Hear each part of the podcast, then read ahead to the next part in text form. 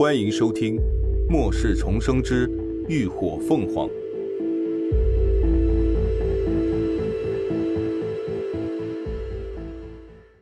第六十六集《泯灭的人心》。而距离奇台不到五米远的地方，就是放风区。因为嗅到了食物的鲜美气味，里头的丧尸都变得狂躁无比。无数只腐烂乌黑的胳膊，从铁门栏杆的缝隙里用力探出，不断上下挥舞抓挠着，撞的铁门咣当当作响，仿佛随时都有可能被冲破，让人看着心惊胆战。都他妈好好看着，这就是背叛红星帮的下场！红星帮的一个小喽啰正在喊话，那男人很快就被调到了棋台上，显然。之前已经被教训过，被打得鼻青脸肿、满头是血。可饶是如此，林鸾还是一眼就认出，正是不久前他随手救了的，又来别墅和他争论的那个人。只是他们一伙儿不是都投靠宋成刚了吗？怎么会落得如此下场？不要啊！求求你们饶了我吧，我再也不敢跑了。刘刚，救我！救我呀！这时候。又一个男人被拖了进来，他双腿已经被打断，在地上拖画出了两道刺目的血迹，嘴上还在不断的哀嚎求饶着：“哎呀，太惨了！”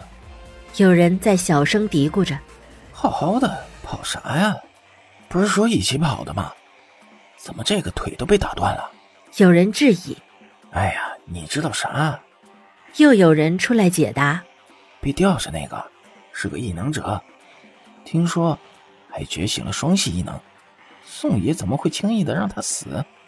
另一个是普通人，你们看看吧，一会儿保准扔去喂丧尸的。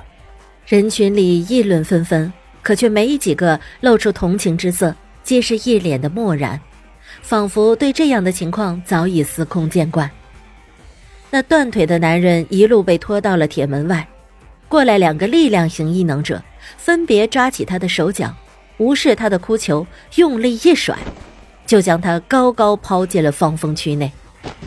门内的丧尸顿时激动的转身蜂拥了过去，很快，惨叫声就戛然而止，偶尔闪过几个抓着残肢内脏贪婪啃食的身影，让人看得几欲作呕。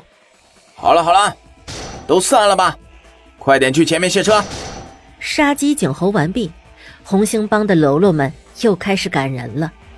林鸾按耐下复杂的心情，正准备混在人群里离开，却突然觉得后背寒毛微立，似乎有人正在盯着他。扭头一看，那目光的主人竟是刘刚。他半垂着头，一边眼眶被打得高高隆起，然而另一只充血的眼睛却死死地盯着林鸾。那眼神不是恨意，也不是求救，冰冷的让人琢磨不透。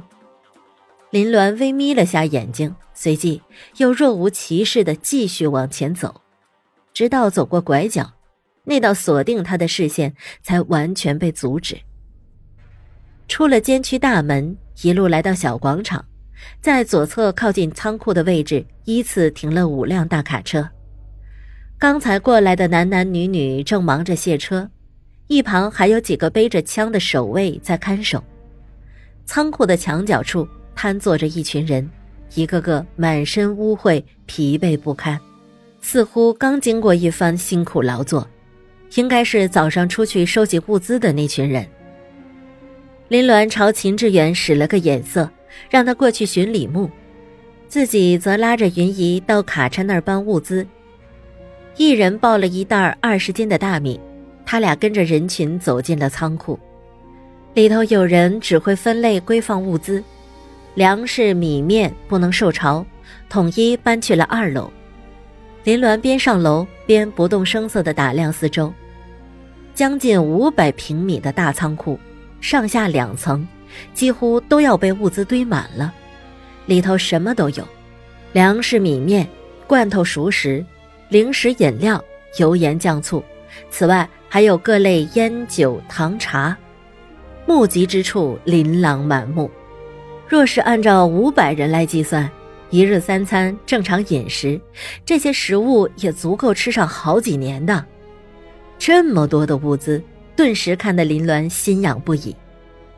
等他们出了仓库，秦志远已经找到了李牧，他看起来有些狼狈，手里还拿着外出补贴的两块面包，就是那种小食杂店才会卖的廉价面包。看到林鸾，李牧的眼睛都红了。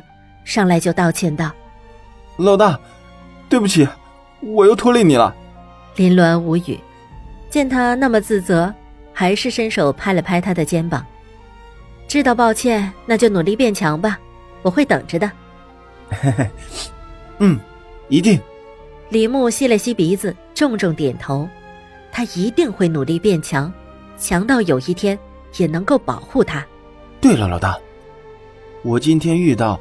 前些天来我们家闹事的那帮人，他们也在这里。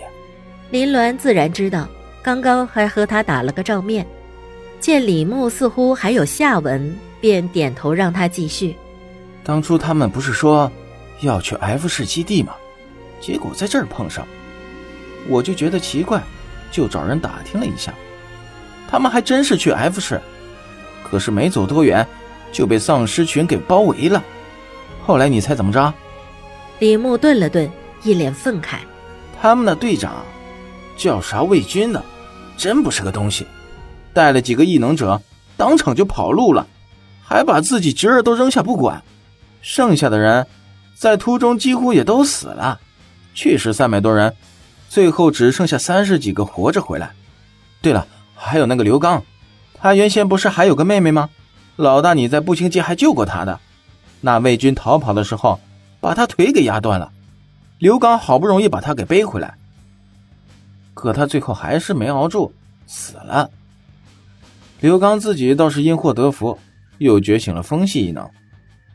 然后我们今天出去的时候，不知道为什么，他和另一个人偷偷逃跑了，结果还是被红星帮的人给抓了，被打了个半死，其中一个腿当场就被打断了，哎，惨的很啊！刚才一下车就被人拖走了，现在也不知道咋样。李牧说到最后，自己都忍不住叹了口气，心里也在庆幸，好在当时死皮赖脸的跟着老大，否则他的日子肯定也比那些人好不了多少。几人听得唏嘘不已，当初魏军信誓旦旦的说要带着幸存者们前往基地，结果。危急关头，却只顾着自己逃跑，将那些信任他的人弃之不顾。谁说末世里最可怕的是丧尸？最可怕的，从来都是泯灭的人心。感谢您的收听，下集更精彩。